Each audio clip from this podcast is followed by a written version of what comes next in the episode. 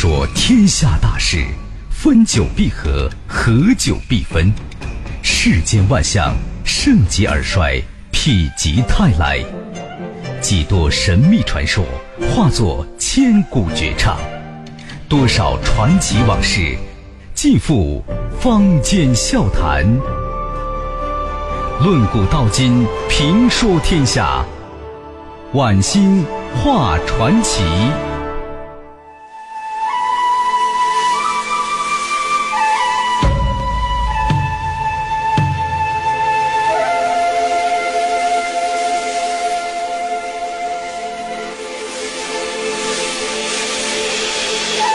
晚星画传奇，精彩尽在其中。这里是晚星画传奇节目，我是晚星。今天传奇呢，咱们说历史小揭秘。这小啊，一方面指篇幅小，另外一方面呢，内容小，不像那些大场面。小揭秘说的是一些历史上的小事儿，哎，虽然是小事儿啊，内容更加精彩。说不定这些内容呢，哎，你还真没听过。好，一起来听传奇故事，历史小揭秘。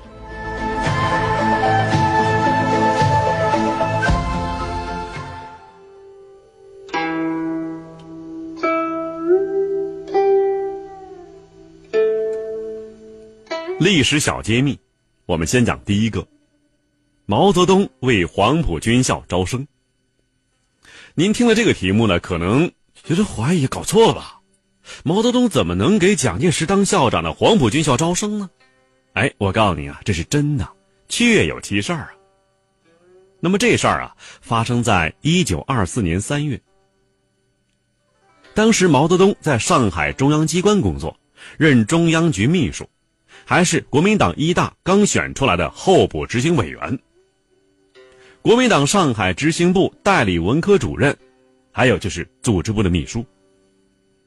三十一岁的毛泽东，这颗年轻的政治明星冉冉升起在中国的天空，在共产党和国民党内都让人刮目相看。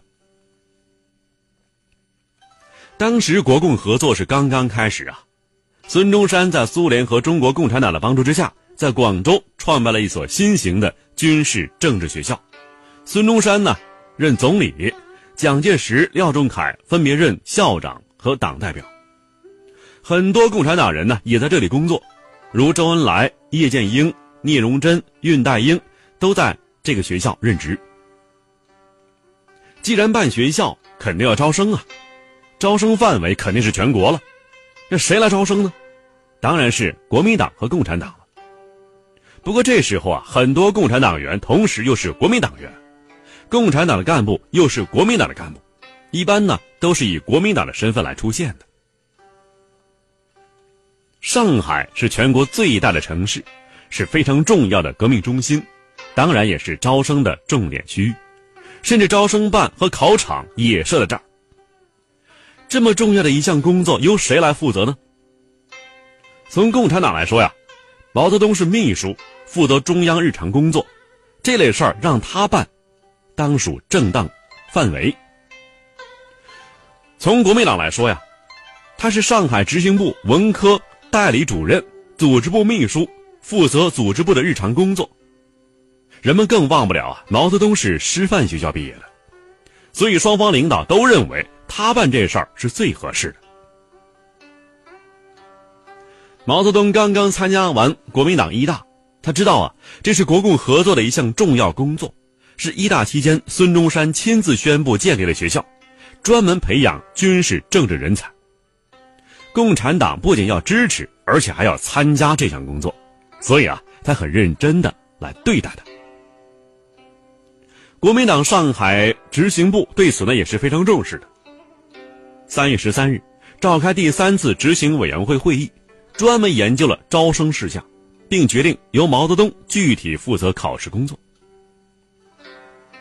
招生这事儿啊，各级党组织早已开始了。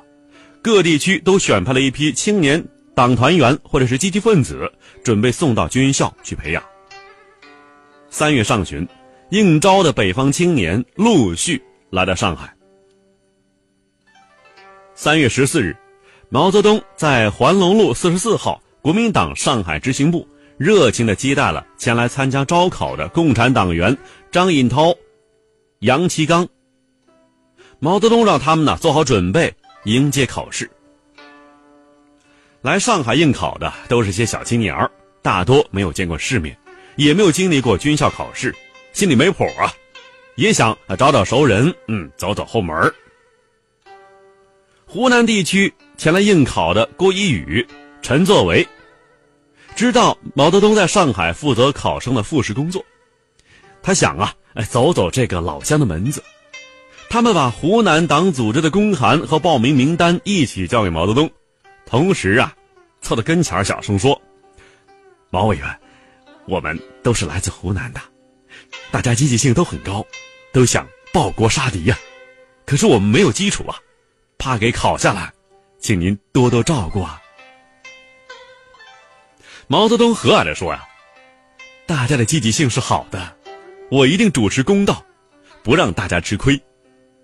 你们也看到了，来考试的人很多，条件呢也很严，主要凭成绩录取，而且考试组织周密，领导重视，不可违反规定啊。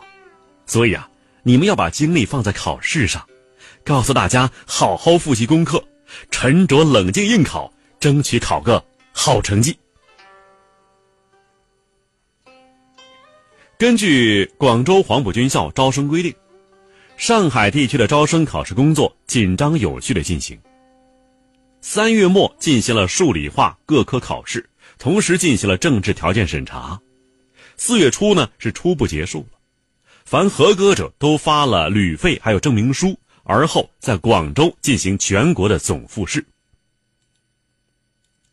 在接见即将赴广州参加总复试的学生的时候啊，毛泽东向大家表示祝贺，同时呢要告诉他们继续做好考试准备，勇于闯关，争取最后胜利。还鼓励大家呀，如果进了军校，更应该严格要求自己，努力学习，严格训练，都要争当将军，当元帅，都为国家立功勋。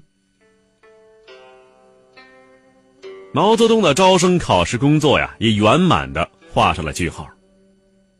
在毛泽东负责考试的学生中，后来出了多少将军元帅，我们呢没有专门做研究统计，但其中啊有一位是未来当元帅的，我们却知道，而且是板上钉钉的。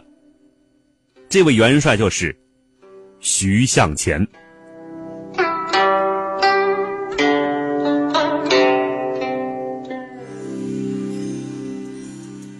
什么是传奇？他说您传，越传越神，传着传着这事儿就齐了。这里是晚星话传奇，欢迎您继续收听。继续收听。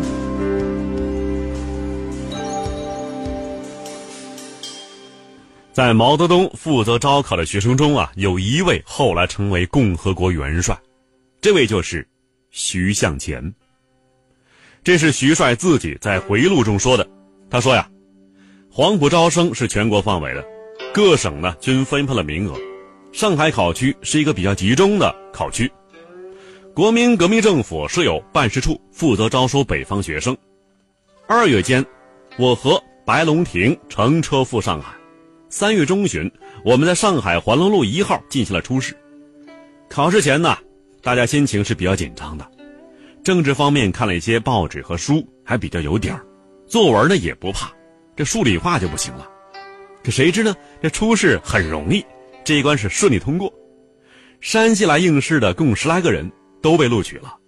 记得招生委员会给每个人发了一点路费，大概是十多块钱吧，要我们呢到广州参加复试。徐向前当时也不可能想到，负责考试工作的竟是他们后来的统帅毛泽东。对待上海黄埔招生一事啊，毛泽东也是津津乐道。一九五四年十月十八日，在国防委员会第一次会议上，他高兴地说呀、啊：“我还曾经在上海为黄埔招过一期学生，地址是上海环龙路四十四号。”上驾五千年，纵横八万里。在浩如烟海的故事里，我只说您感兴趣的事儿。晚星画传奇，今天的晚星画传奇，我们讲的是历史小揭秘。咱先说了第一个啊，毛泽东为黄埔招生。下面说第二个小故事，敢当面顶撞毛泽东的美女。哪位美女啊？你听我说呀。凡是看过央视曾经热播过的电视连续剧《延安颂》的人呢，一定不会忘记剧中的一个镜头。一位年轻漂亮、性格泼辣的红军女干部，刚刚克服重重困难来到延安，就急着来拜见毛泽东主席。她来到毛主席住处的时候啊，毛主席正在院子里头摆弄这个炉子烧水呢。她望着毛主席的背影没吱声，笑眯眯的踮着脚尖，轻轻的绕到毛主席背后，猛然的拍了一下毛主席的肩膀，朗声叫道：“老毛！”毛主席一回头，立即是惊喜异常啊，马上拉着他的手是问长问短。就这一声老毛，足见这位年轻女同志与毛主席的关系是非同一般呢、啊。这组镜头呢，真实再现了当年的历史画面。那位敢于直呼毛主席老毛，让毛主席视为亲人的女干部，就是十五岁投身革命，参加了党领导的湖南暴动，接着跟随毛泽东举红旗上井冈，成为我党革命斗争早期为数不多的女干部之一的曾志。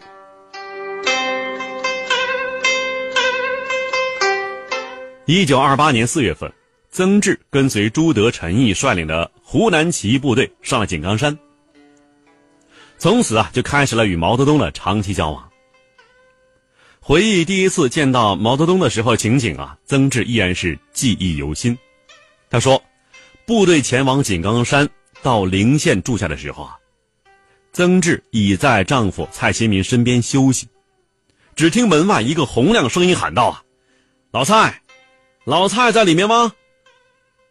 声音未落，人却进了屋子。一见到还没站起来的两个人呐、啊，这男人就笑了：“呵，金屋藏娇嘛，老蔡好福气哟、哦。”说罢，自己拿过凳子坐在他们对面，满含笑意的看着他们夫妻俩。蔡协民忙拉起曾志向他介绍啊：“这就是我常和你说的毛泽东，毛润之啊。”曾志一听到这位大名鼎鼎的名字，顿时没了倦意。坐在旁边听毛泽东和蔡协民讲话。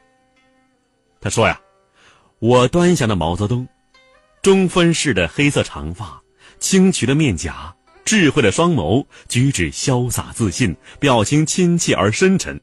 他谈笑风生，妙语连珠啊。从此，曾志对毛泽东没有了拘束感觉，这种感觉伴随他终生啊。一九二九年十一月，在骄阳时，毛泽东要回部队，贺子珍因为怀孕不能随军，毛泽东啊便找到曾志交代说呀，曾志，我要带队伍去江西，贺子珍怀孕了，无法随我走，她留下来，由你负责照顾她。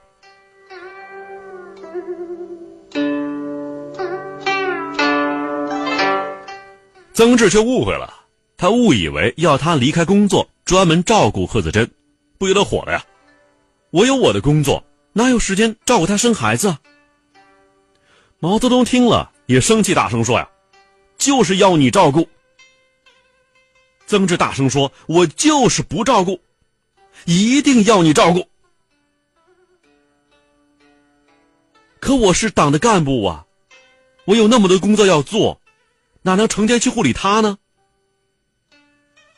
毛泽东这才知道啊，他理解错了，就缓和下来说，让你照顾他，又不是让你一天到晚的去护理他，不过是要你多关心他罢了。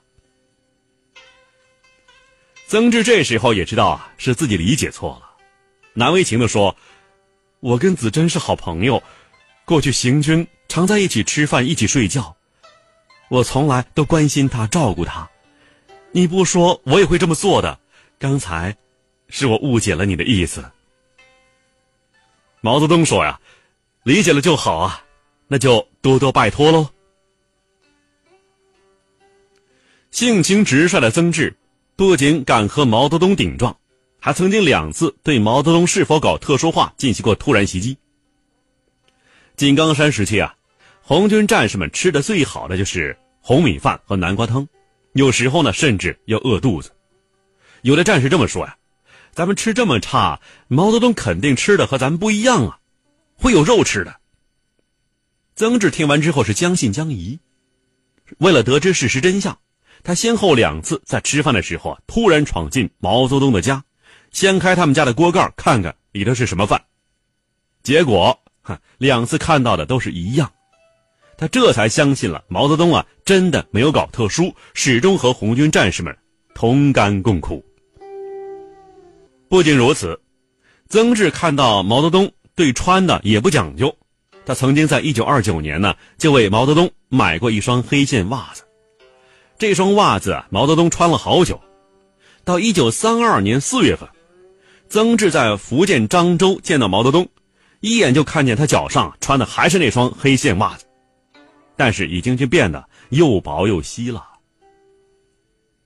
毛泽东见他盯着自己的袜子看啊，就把脚一伸说呀，这双袜子还是一九二九年下井冈山的时候你替我买的呢。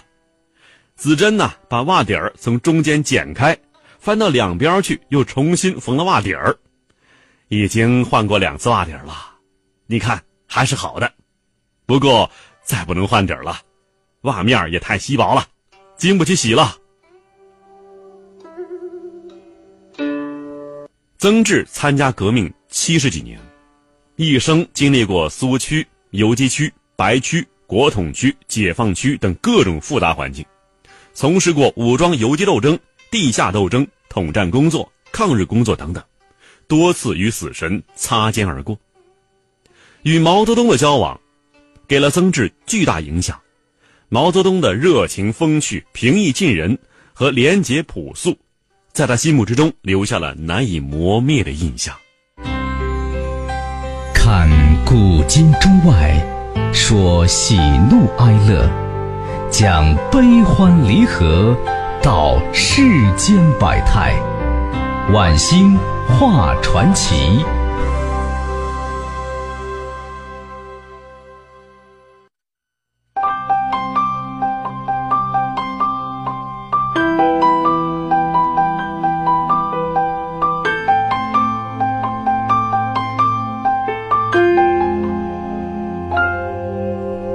新的戒指失了光泽，几年过了呢，沉默着，天快暗了，我们该把往事收拾了，再多说也回不去了，后来的都没关系了，纵然我想起你的满面，某天比你还深刻。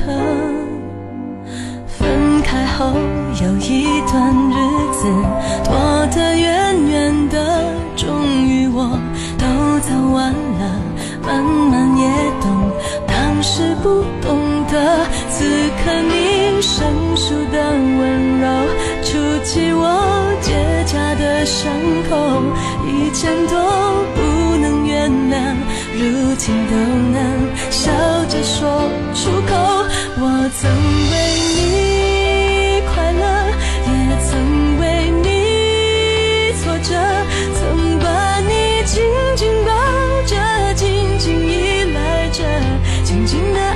离开很不舍得，以为会崩溃的，却在最痛的时刻最感觉清澈，什么都会过去的。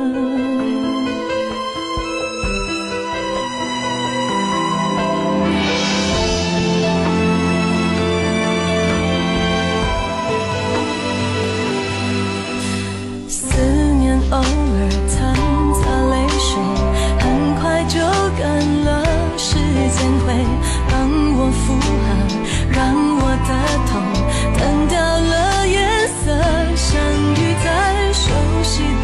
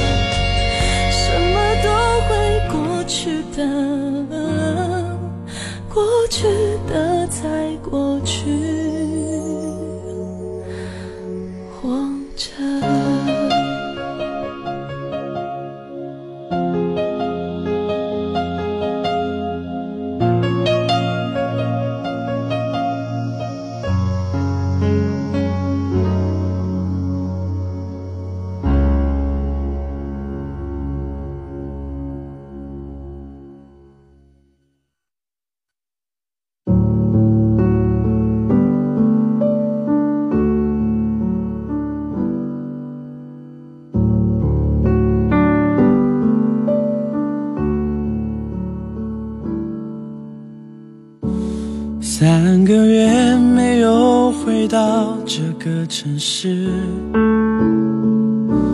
推开家里的门，你的气息，你的影子，每时每刻都浮现在脑海。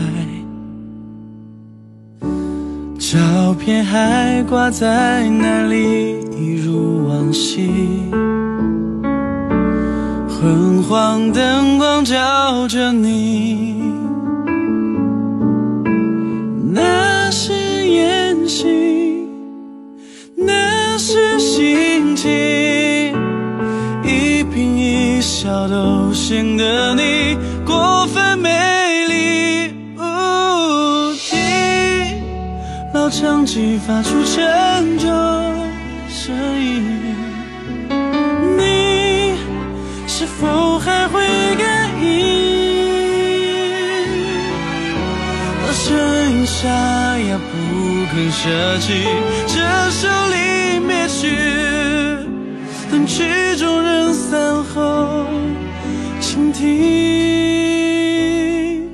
心与心。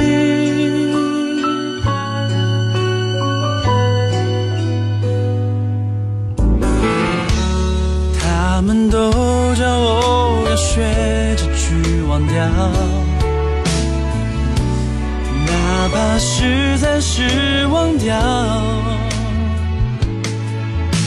学着为你学会愿意，想一步老旧电影在心底放映。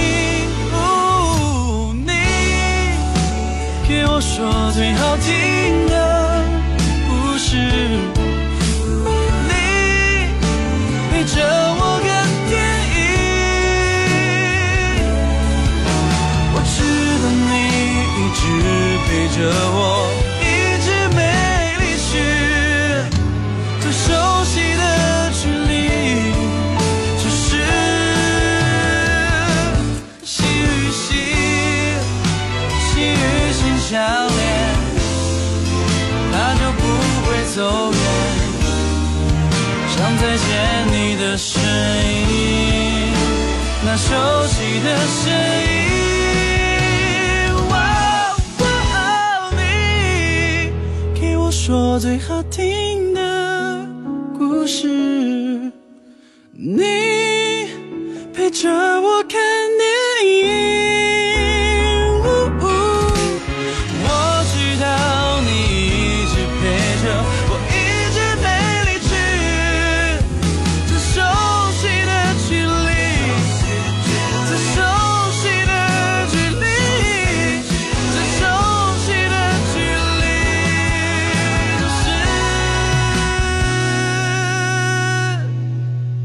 心与心。